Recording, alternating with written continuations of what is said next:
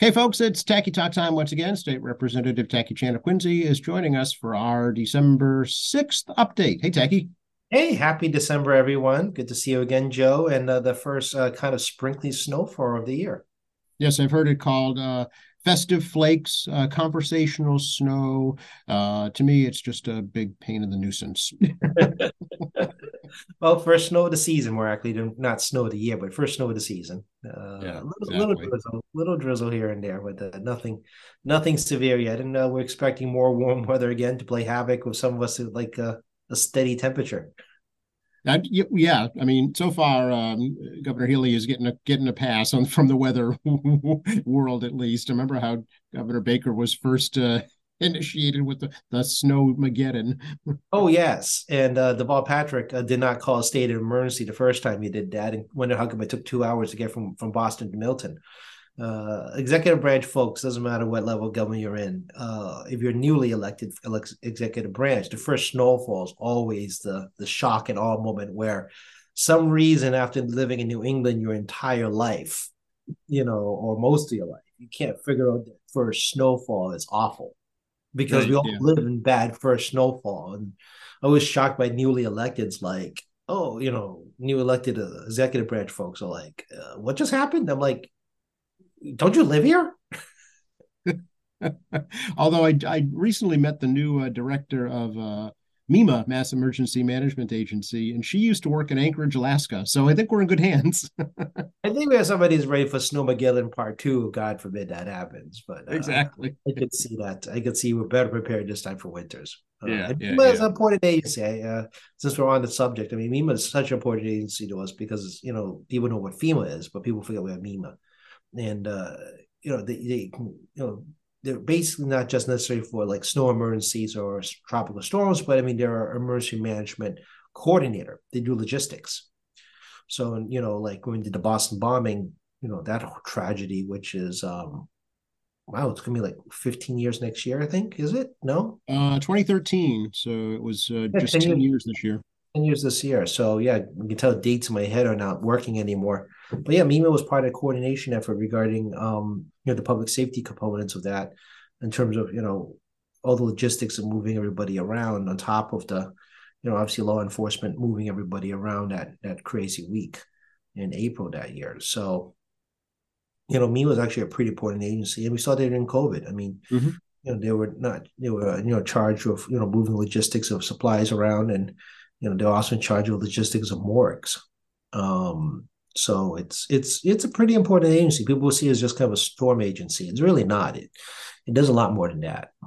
Yeah, no, as Don Brantley, the director, explained to me, there are two functions that they deal with on a daily basis. One is man-made emergencies, a chemical spill, God forbid, or a plane crash, God forbid, and then natural disasters. Yeah, and a part of the larger, health and public safety networks, right? We live, ever since 9/11, we've been living, in potential chemical type related situations. I mean, anthrax is still not gone. I think people forget that it's still a popular domestic, now more like domestic terror than anything else. You're right. There's a chemical spill or a lab leak. They're in charge of dealing with that. Right. So, Tackey, since last we talked, the supplemental budget has been approved. How did that happen? Well, it depends. How much procedural weeds do you want me to get into? I want to know how the speaker got 100 members to get to the State House on Monday. Well, okay, folks. I've heard you say over and over again how informal sessions are any one person can object to the session. And I think we never really describe what the objection looks like. So when you're in informal session, there's no formal session where you can take roll call votes, and to hold a formal session requires the majority of members. Informal session is basically the chair rules in many ways, not always. And the minority party is always present. It's kind of one of those gentlemen understandings that the minority party is always present in informal sessions. And the way you end an informal session is question the presence of a quorum. And since informal sessions are very lightly attended, questioning a quorum isn't that difficult. So the Republican Party asked for quorums on Thursday, Friday, Saturday. I was actually in the chamber on Thursday evening, and they went through the procedural showing of them trying to demonstrate the ability to try to leverage the chamber. So they did some, what not surprising, and you know, it just kind of makes statement kind of a procedure. So, for example, you know, minority leader put down an order petition, a petition down under Joint Rule, House Rule 44, to ask the House come back into formal session, but it's you need a petition of 81 members. There's not 81 Republicans, so that wasn't going to happen. But it was a nice show that went to the House Committee on Rules, and it's never coming out because it's not rules. The petition is not in order of the rule, so I mean. You don't have 81 people in a petition, and you can't call a formal session. You know, there was questions about whether I could have a roll call. You know, we can call each member's name up during informal session. The answer is no. The rules do not allow for roll call.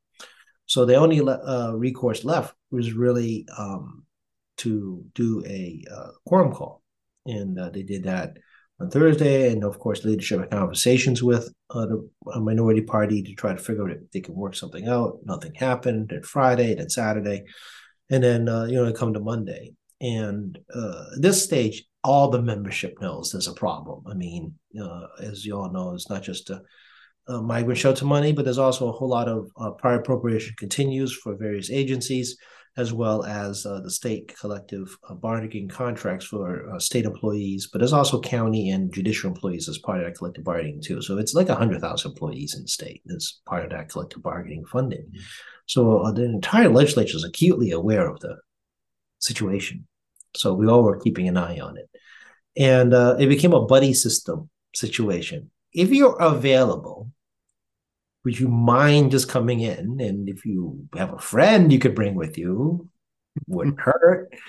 So there was no direct order saying you have to be there. That was, I think that's kind of incorrectly portrayed by the media. It was more of a, if you're available situation. And you know, people may not realize that the session schedule is how a lot of us plan our lives around the session schedule. The rules dictate our free time. So some members are already probably on family vacation now in both branches, or they have already created other familial obligations, maybe out of state. So, it isn't like you can plan a vacation during the midst of a formal session period because you don't know what the schedule is going to be. You can't go anywhere for long lengths. So as a result, given the way the schedule is set up, people work around that, and our families have to work around the legislative scheduling. And this time period is expectation. You can get some of these holiday and family things done, and it became more of a soft ask of if you happen to be around. And, one of us calls someone, you call someone, or text chain or call chain, or you want to describe it. We reached a majority of members with 105. We only need 81 to reach a quorum. And the Democratic caucus most definitely got to 81 on their own.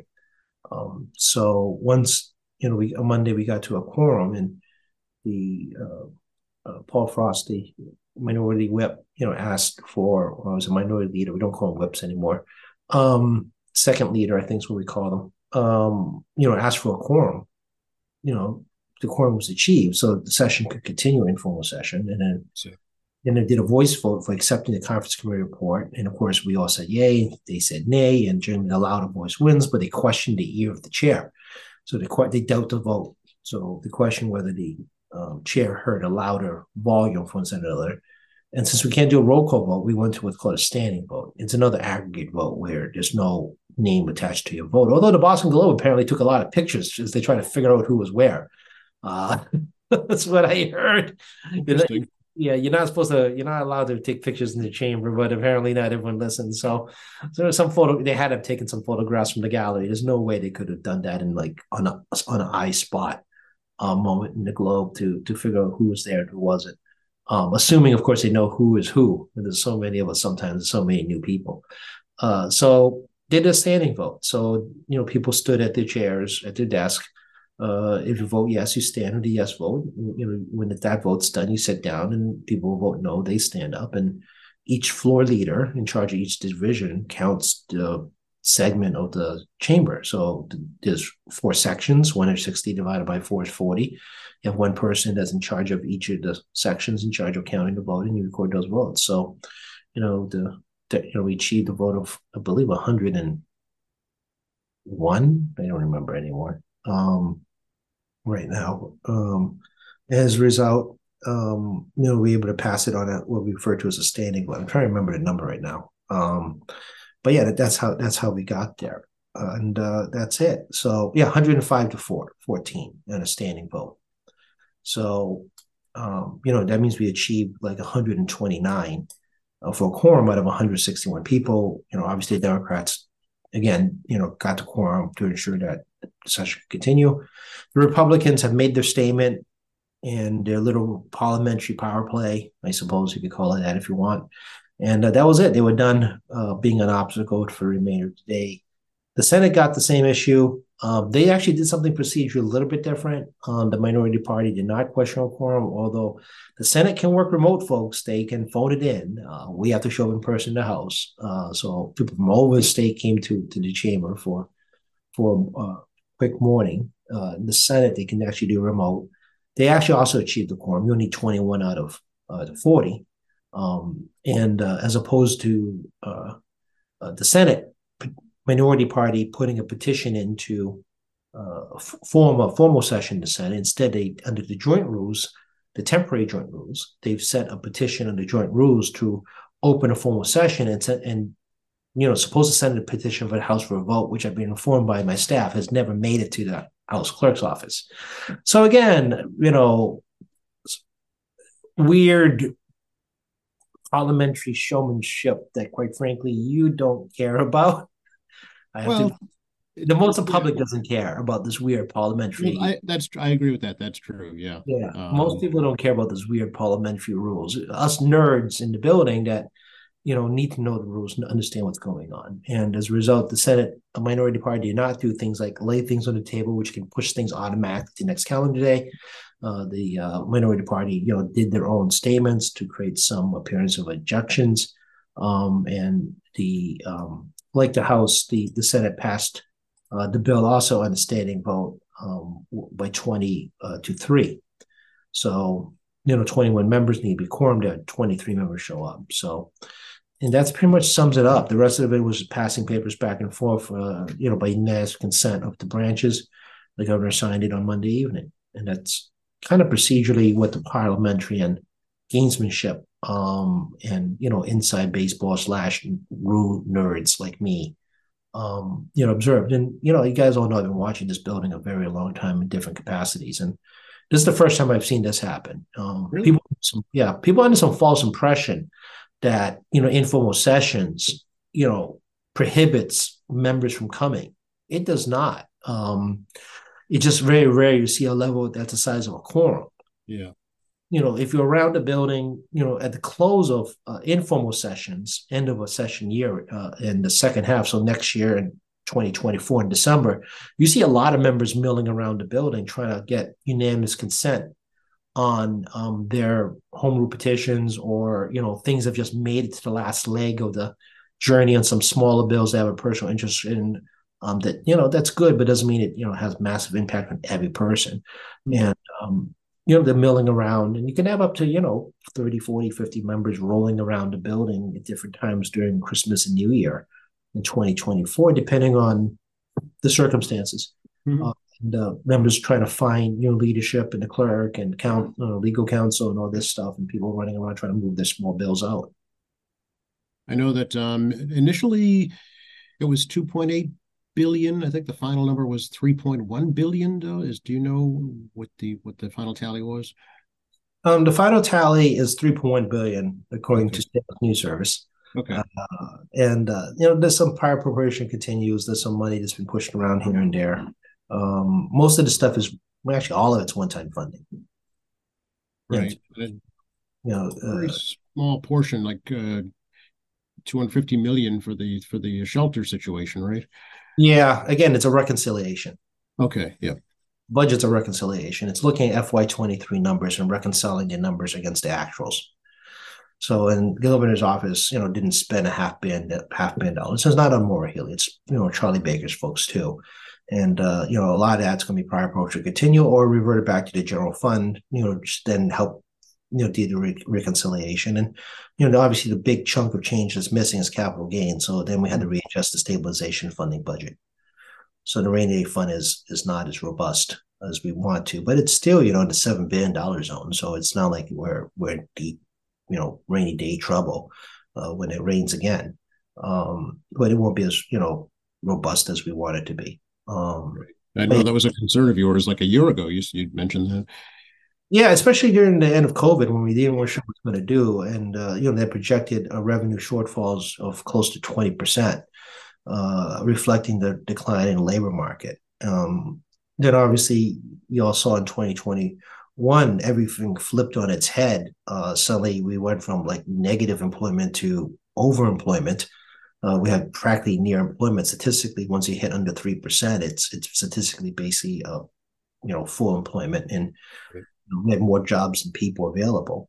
And once stimulus money ended and unemployment benefit extension ended and all that stuff, the labor market really became saturated, and employers and employees had the advantage in wage negotiation, and revenues on the state level bumped up by a combination of capital gains, and of course the more money people make, and we are a flat tax state, the more money the state gets out of it, right triggered that 62F issue. We all talk about everyone got a little bit of a tax refund before Baker left office. But then again, that good times don't roll forever, and wages will not always go up forever. And it's now leveling out, and wage growth has moved well under 0.5% per month compared to last year. And inflation is stabilizing, even though it's still high because there's cost passed along. But I mean, don't expect your wages to be so high that it's going to create unexpected tax revenue. What about the millionaires tax, though, so-called millionaires tax? Is that included in the overall budget?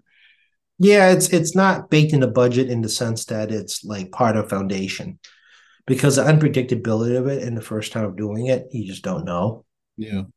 So we budget out $1 billion between various transportation projects and school education related stuff, in the hopes that the money's available. But if it's not, we didn't bake it into the bottom line. It's that was one of those peculiar ones that, we did have gambling too, actually. Oh, yeah. We also did have cannabis. We didn't bake the tax revenue into the bottom line. We wanted to give it a couple of cycles to see how it put out. So, it was kind of like a wishy list kind of way to looking at it.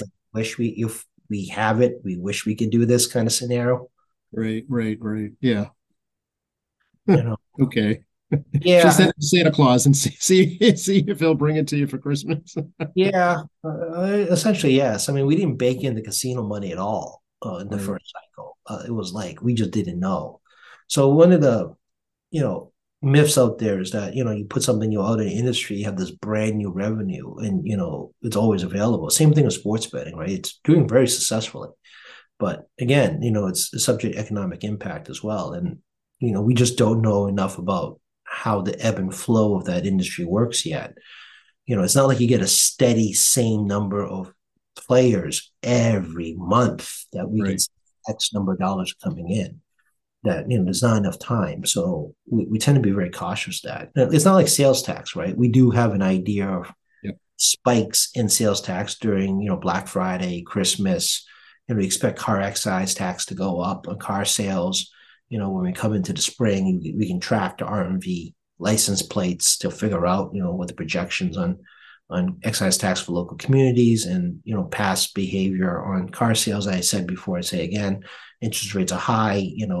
People have been, people smarter than I am, and economists and other people that do tax policy and watch these statistics, can project out that there'll be a, a negative impact on things like car sales, home sales, refinancing, lines of credit, capital, big project development, because interest rates will stay above 7, 8, 9%, depending on the scenario, for a while longer. And the Feds have made it very clear, the Fed Reserve Bank, that higher for longer.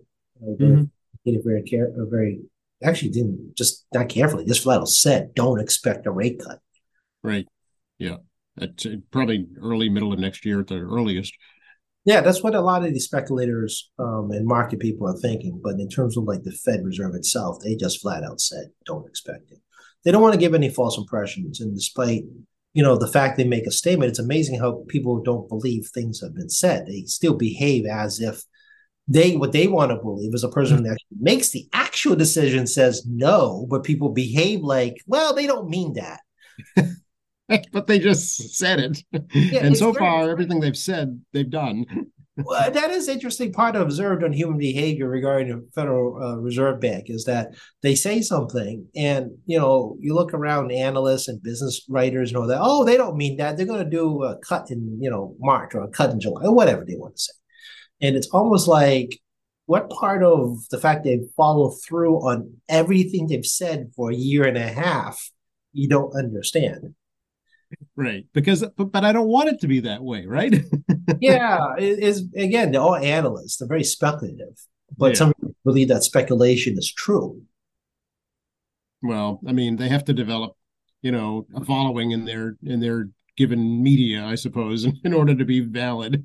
I guess you're right. I just find a very peculiar observation. I know. Well, see, you and I deal in facts. That's the problem, Tackey.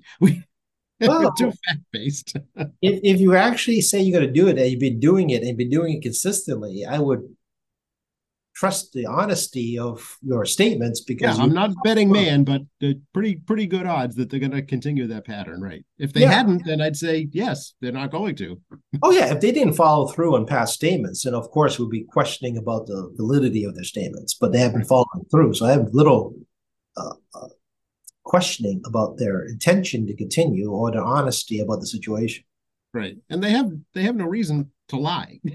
It doesn't behoove them. Oh, well, that's correct. The Federal Reserve Bank does not, the individuals don't practice in the stock market, and They have very limited opportunities to make money outside of the current job. They basically can't. Yeah, and they're not elected either. And they're not elected, and their only job is that, and they have a lot of restrictions on what they can do under federal ethics laws, and they receive no benefit or disbenefit from what the decisions are made in terms of that stuff. They really are neutral ground, despite what partisan politics thinks. They really are neutral ground, and they have a mandate. You know, they have to have. Maximum job creation, you know, and, you know, reduce inflation. That's basically their job. Right. It's like working for the state lottery. If you do, you can't play it. You can't play it. Your job is to make sure the integrity of the system is honest. And that's part of the lottery's job. A big part of the job is to ensure the system's running smoothly and there's no shenanigans, you know, associated with the system. So, right. I mean, the Federal Reserve is you know, a creation that's not neo, but the current Federal Reserve structure is a reflection of the Great Depression. And again, there was more reforms after World War II ended to try to address potential future situations where politics is not a good idea on good monetary policy. And you've seen them mess around, like in Turkey is one of the best examples where, you know, they were having inflation rates 12% and climbing. As opposed to tightening and raising interest rates, Erdogan forced their Turkish federal bank to reduce rates and stimulate the economy more. And it's like, you know, that 20% inflation, it just wouldn't stop. One of the things about inflation is once the train's left the barn, you got to pull back fast on the brake hard. Otherwise, it just keep running away. Right. Yeah, we started in the 80s. Yeah. Yeah, people don't sit around and think about, you know, when they're making business decisions about inflation. They're just running their business. And unfortunately, you know, high interest rates hurts businesses and hurts consumers. But, you know, you and I don't sit there and say, oh, well, I should spend less because, you know, it's going to affect inflation at a big level. No, we don't think that way. You know, unfortunately, depending how you want to frame it, you know, Federal Reserve banks around the country's job is very similar to the U.S. one, trying to independently of political influence make a decision regarding long-term health of the economy. Yeah, yeah. Hey, see, we're talking about gambling. I'm sure you're aware your colleague in the Senate, John Keenan, is calling for a study as to how the state's spending the revenues that it collects from gambling, from sports betting, to treat problem gambling. Yeah, actually, I have a parallel issue as well in that when working in the Department of Public Health regarding better data collection sent to DPH, as well as addressing this hotline problem where people think the hotline for gambling addiction assistance is actually the helpline, which causes problem for DPH. And,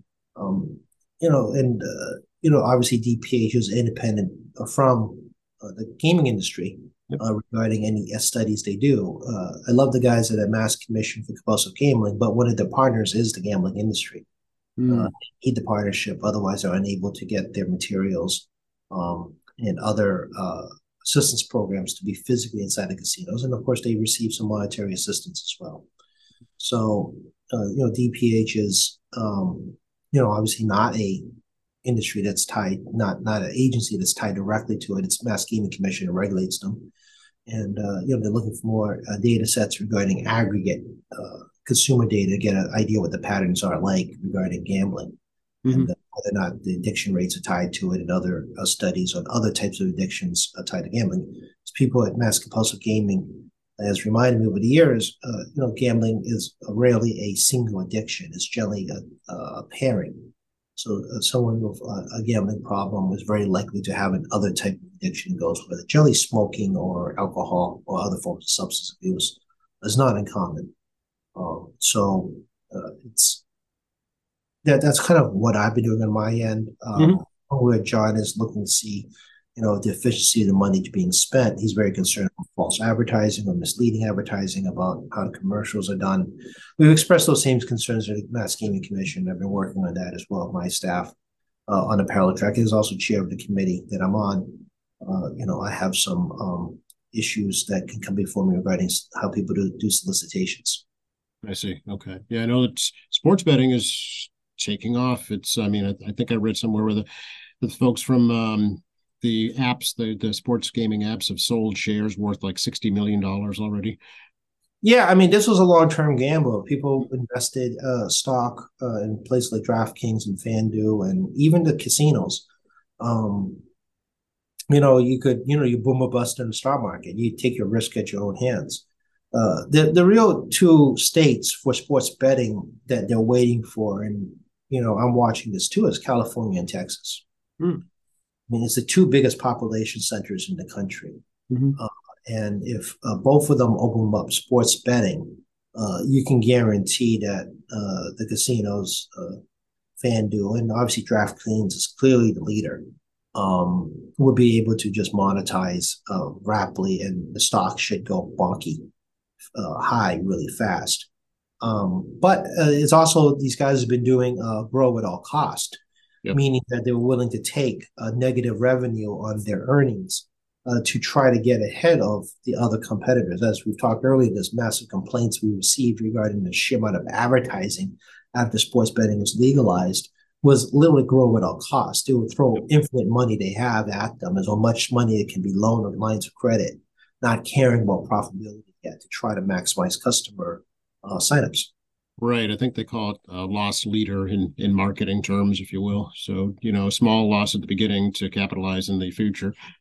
Yeah, they started turning a profit in Q3 this year, and I expect that they'll probably continue. But again, if another open rock is up like in Texas or California, people are going to buy it on speculation, the stock, because they think it's going to go high, and it probably will. But they're also going to do the loss, take the losses, because advertising in California and Texas is so much bigger in terms of sheer dollars they have to spend. They'll take negative earnings for a while. They try to capture a market base. And we talked about this also inertia, right? People, when they sign on to one platform, unless they want to be mobile platforms or ones, are not inclined to change. Right. Yeah. No, it's customer loyalty is huge. Right. Exactly. Yep. Yeah. You got to get in first in that industry. And, again, people have inertia. They're not trying to shop for the best gambling website once they're on one. That's right. That's right. As long as they can get their bets in, it's exactly right. Yeah, exactly correct. Yeah.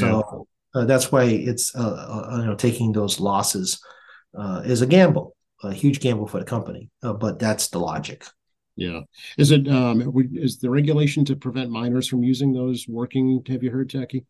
It's hard to tell. I mean, there's some degree of auditing the industry itself, and then you have to check the IP numbers, and you can't VPN, voice protocol network, your way out of Massachusetts or into Massachusetts using these devices. And then there's also verification regarding IDs and, how does that work? And no foolproof way to prevent minors from playing. I mean, let's be honest about this, right? I mean, there's no foolproof way to stop anybody.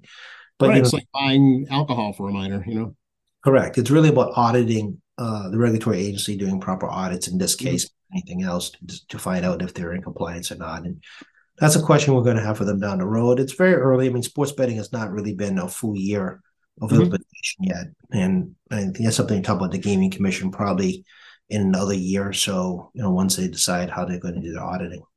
Okay. Can we talk a little bit about, I heard a report earlier this week about a ballot initiative that has enough signatures now to raise the minimum wage for tipped workers, $6.75 an hour to the minimum here in Massachusetts, which is $15 an hour. Yeah, tip workers get a smaller minimum wage because it's a tip-based industry. And if they're unable to make the tips equivalent to the minimum wage per hour, the restaurant pays the minimum wage. Supposed to. In most cases, in a good economy, especially now where you have, hyperinflation and it's slowing down, obviously, if you're even tipping at 15%, the odds are pretty good you're going to make minimum wage. Because things are expensive, right? Yeah. Yeah. It's the more expensive it is, and I know some folks are probably pulling back, but, it's hard work. Anybody's working in the restaurant industry it's hard work to do service. So, and they're very dependent on those tip wages because they don't, minimum wage is significantly lower than the tips, to be honest with you. But particularly, now, I mean, holiday season, people tend to try to be a little more generous. It makes the ballot question actually forces restaurants to move straight to minimum wage numbers. Right. And the question brings up the question, would that be the end of tips at restaurants? I have a lot of mixed feelings to tipping. We've talked about this before. The vast majority of the planet does not do tipping. They don't. The cost of labor is built into the price structure of your meal. Just like rent, electricity, food, everything, and not just partial labor. So the minimum wages tip is low, and that's what they get as a baseline. But if they don't get enough tips, obviously, the employer has to pay the minimum wage. Right. But I mean, most of the planet, compresses all their things, including taxes. You look at other parts of the country, parts of the world. They don't do a separate tax. The price you see is the total price. That's it. Everything's packaged in. Yep. It's like a cruise, basically.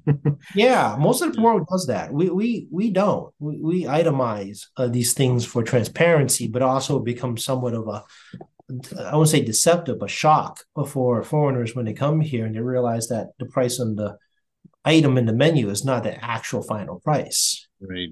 Yeah.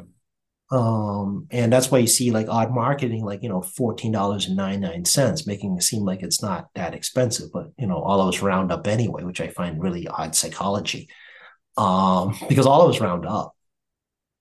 Absolutely. Yeah. But for some reason, if you're, you go to buy a car and it's, $49,999, you're thinking, oh, it's not $50,000. Yeah. It's a weird psychological thing that marketing has continued to keep up, even though the rest of us don't always round up the penny anyway, the dollar anyway. We never think of it as a bargain. Right. I find that a peculiar behavior, but it's ingrained in business culture.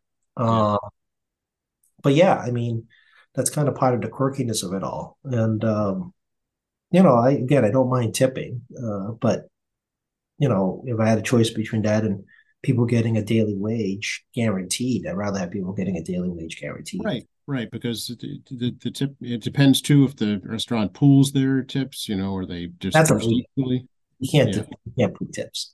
You're not supposed to. You're not supposed to, right. I know. And you're not supposed to take cut of the action of tips, and you can't have head waiters take a cut. Actually, that's illegal. Right. So, but it eliminates that kind of shenanigans. Right. by giving them a fair wage. But, you know, some folks don't like that in the service industry, because if you're in a nice restaurant, a very expensive restaurant, and someone, you know, a family puts down, you know, $800, for example, for a celebration, a big party. And yeah, you mean people could put a service charge of 15% as the tip. But frankly, I mean, you rather get 20%, which is now the customary, or up to 25% of people feeling generous, against an $800 bill. That's much better than minimum wage. No, that's true. Yeah, that's true. Although, like you point out, they work. It's hard work for sure. Yeah. It is hard work. And same thing with bartenders. It's hard work too. I mean, you're on your feet for a very long time, trying to keep them with orders, keep it straight, and you get some customers to get impatient. Yep. They work odd hours, holidays, weekends. So it's certainly, they earn it for sure. Most of them do. Yep. Yeah, and I, you know, as a kid that grew up in a restaurant for 3 years, you know, I get it. I've seen it, and you know how to work around, you know, my parents' hours at the work. My mom actually stayed at the hospital and came to work the restaurant, and you know, work around that schedule. It's not easy. So we'll see how this goes. You know, generally when it comes to increasing people's wages, minimum wage, the voters always vote yes. Right. But there's actual ramifications with service workers, you know, that serve your food, about whether this really is a positive thing for them or not. It's not as cut as dry. It is, and again, there's an economic scale differential between, you know, a busy Sunday diner versus a less busy Thursday diner versus, you know, being at, you know, Morton's, you know, versus being at 99. I mean, it's all different. Yeah. I think we're already starting to see a little pushback from the restaurant industry, so we'll have to see.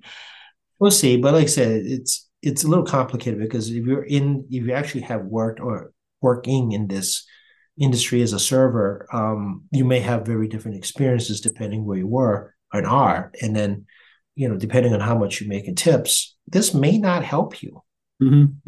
Yep. To look at the fine print. This is a fine print type of thing. Yeah, it's really a May situation. So, I mean, I think it's going to be very difficult for the media to get a wide swath of people in this industry to give a proper sampling about, you know, different types of servers and working in different sectors in different geographic locations to give you a really broad and fully informed view about, you know, how this actually impacts them the most. Yes. Yeah. Okay. Stay tuned for that. So the informal session now continues? Yeah, informal sessions are generally Monday and Thursdays in both branches. It's not guaranteed, but generally the practice. If there's a holiday, you know, it'll be a Tuesday, because Christmas is a Monday, New Year's is a Monday. You know, under the rules, I mean, actually under the law, state law says we have to be in every 72 hours, but you adjust regarding holidays and states of emergency.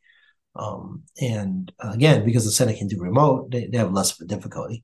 As you could tell, needling about this remote issue. I've been doing this whole year.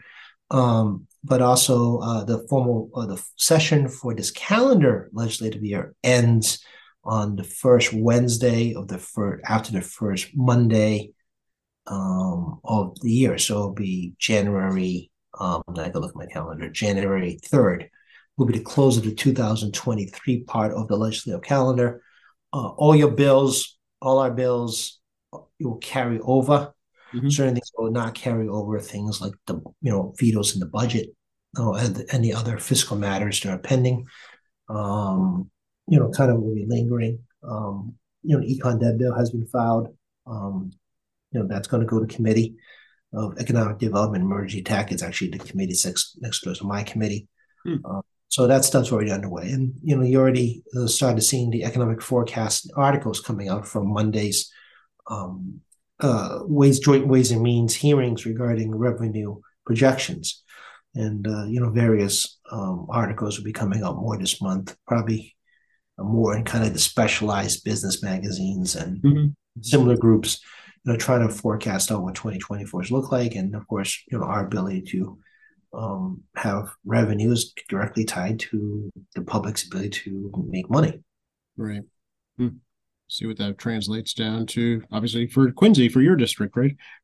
Yeah, I mean, local aid is directly tied to tax dollars. And then as well as Chapter 70 local aid, as well as things for like Council of Aging, library, school breakfast programs, school lunch programs. They're not part of Chapter 70, that part of it in terms of school stuff, any school safety grants, a lot. You'd be surprised exactly how much. I really should give you a tally of some of the smaller items that, we get. I mean, the Quincy College I know Quincy College is semi-owned by the city of Quincy. I know it's complex. But Quincy College, got a decent-sized grant, biotech, and to do more of a low-tech, associate degree targeted towards the biotech industry. So $750,000, actually. Yeah. Yeah.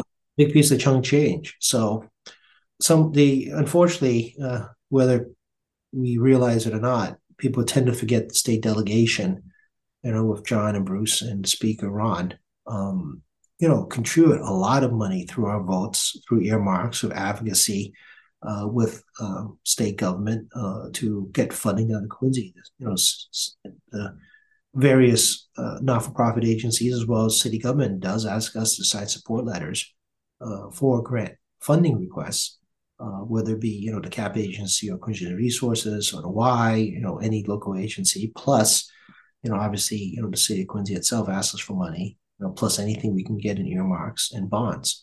Mm-hmm. So it does end up to being the tens of millions of dollars once you compile all the little pieces together. I think it was like $25,000 for a traffic study plan for Norfolk Downs. Mm-hmm.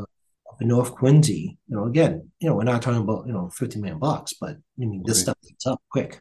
Right. And there's the quality of life issues that we're talking about. These are, really the nuts and bolts of living in a community. Yeah. And there's also, we're, good sized city for Massachusetts. Mm. And that gives up certain advantages. Chapter 90 road money, the city of Quincy doesn't put that on their bonds. There's no matching component for that. That's just basically free money for roads and bridges, but it's on the state bond tab for the city. And that's almost $2 million on average per every 2 years, so $1 million a year. And the city can do what it wants with it. I don't tell them what to do with the money. Some people have a mistaken belief that, the state provides money, that I can dictate where it goes. I really don't. We just provide the resources. In the case of targeted grants, obviously, it has to be used for certain purposes for targeted grants. Right, like C Street, for instance. Yeah. Yeah, which is $10 million in state cobbled together money that me and John Keenan have been working on for a long time. No city money is going on to C Street in terms of construction. The city would maintain C Street once the construction is over. I will be getting angry calls sometime probably in April. Once construction starts, I fully anticipate angry people calling me at that stage. Yep. Yeah, it's going to be very disruptive, but it's necessary and will be beneficial once it's done. Yeah, the traffic pattern will be much better. We have the newest tech in terms of traffic pattern and traffic camera and lighting and all that stuff, and hopefully reduce the potential accidents, particularly down at the Palmer Street, C Street intersection area. Yes, better for pedestrians too. It's similar to what they installed in the downtown. And actually, I just took a walk earlier this morning through downtown Quincy. And, it's very pedestrian friendly now, much more than it ever has been. Yeah, we don't have to try to cross a crazy rotary. Correct. It's like, I don't need my running shoes on to make it safely to the other side of the street. Yeah, so for those of you that are like maybe 15 years old or maybe 10 to 15 years old, probably don't remember the rotary as well as some of us older folks in terms of the mad dash. Yeah, that's right. But if you were carrying bundles, it made it even more challenging. I've done that a few times. I've experienced that too, and also trying to drive around the road in particularly snowstorms. Oh yeah, that's always a challenge too. Yeah, yeah, trying to get out in a busy Queens Center in a slick street. So, as much as I also had a lot of question marks about how this new configuration will work out, it actually worked out wonderfully in the end.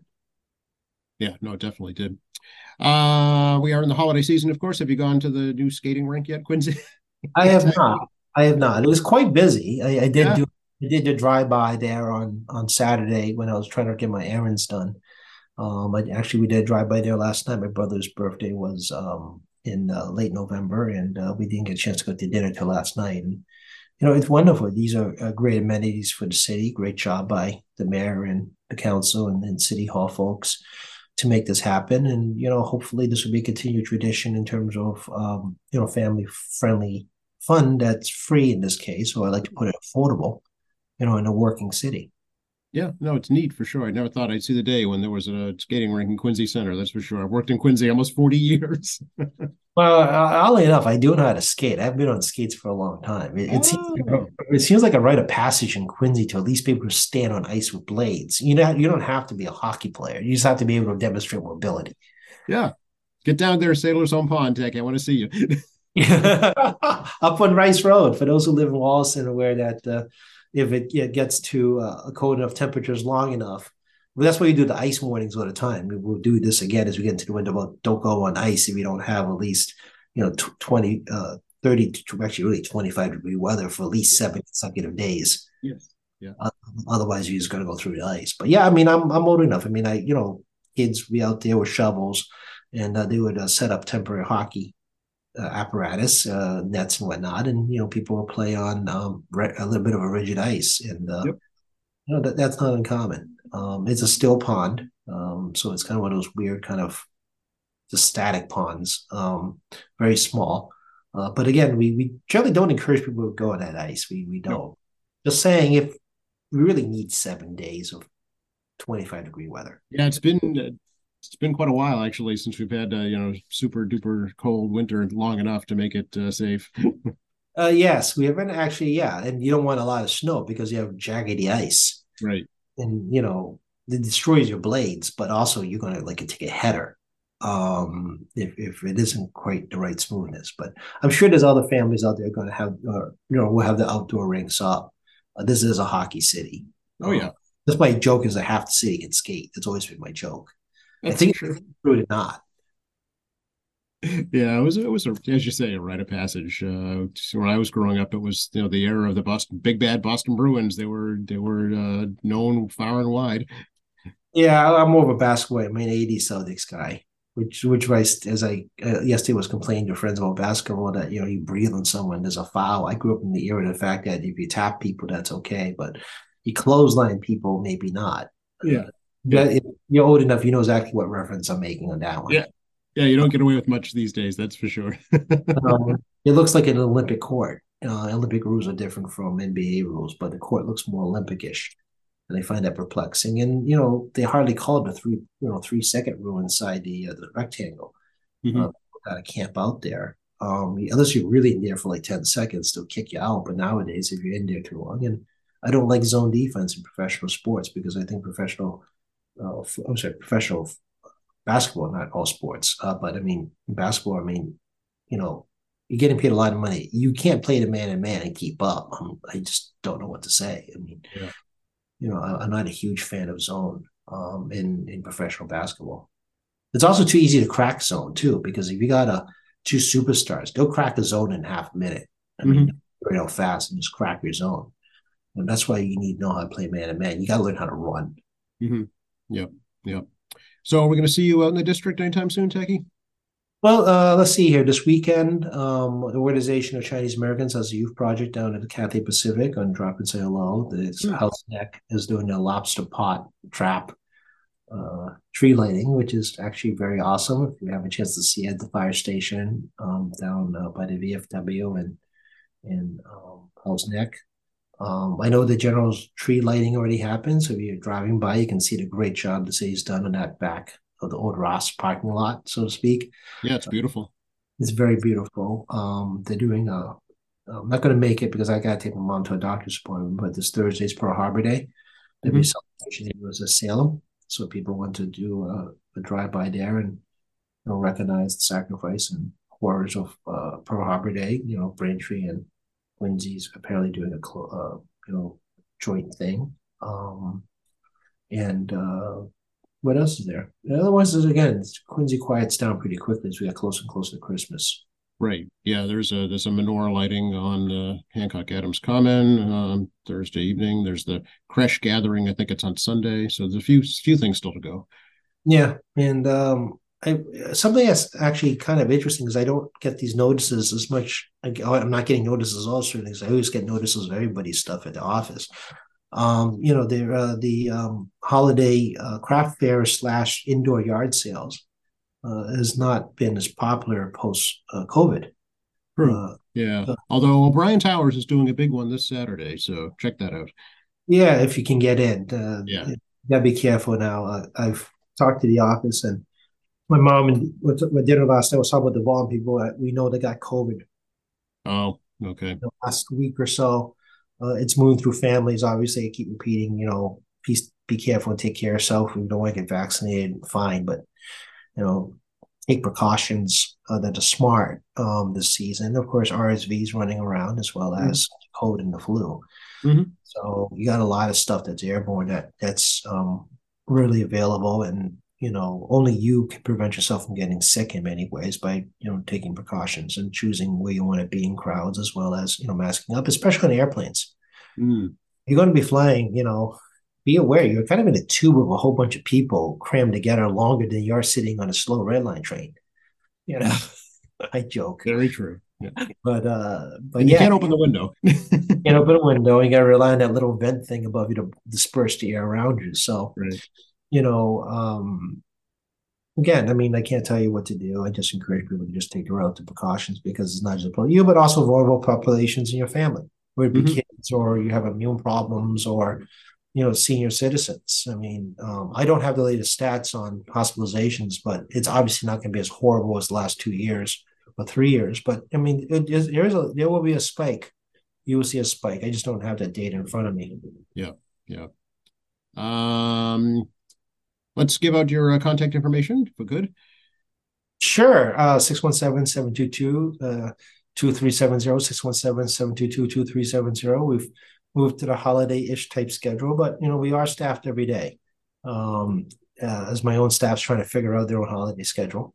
tackey.chan@mahouse.gov, tackey.chan@mahouse.gov. I do see your emails. Obviously, we do constituent emails first. People have day-to-day problems, but I do look at them all.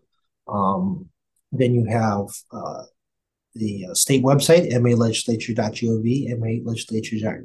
You can look at bills on your own in the bill histories, as well as look at past public hearings and past formal sessions and informal sessions on the website if you're inclined to do that. You don't actually have to call me. A lot of stuff's available on the web. We also have Tackey Chan on X, such as that is, as well as State Representative Tackey Chan on Facebook. And, of course, you have Tackey Chan.org as a reference page. We'll probably be doing some updates soon. I keep saying that every time because there's always something else to update. And, as we close the day off, I want to wish you a belated happy birthday. The little bird told me that you had decided to try lay low on your birthday. So, for those who enjoyed Joe's show, definitely drop him a happy birthday line. Oh, thank you. Thank you very much. I stopped having them a long time ago, though. I am in the same boat you're in. But, I think my boat's sinking a little faster than yours. Well, it's always good to be appreciated. So, thank you, Joe, for everything. And, obviously wish you a belated happy birthday. Thank you. I appreciate that, Tackey. We'll check in next week. We'll see you next week.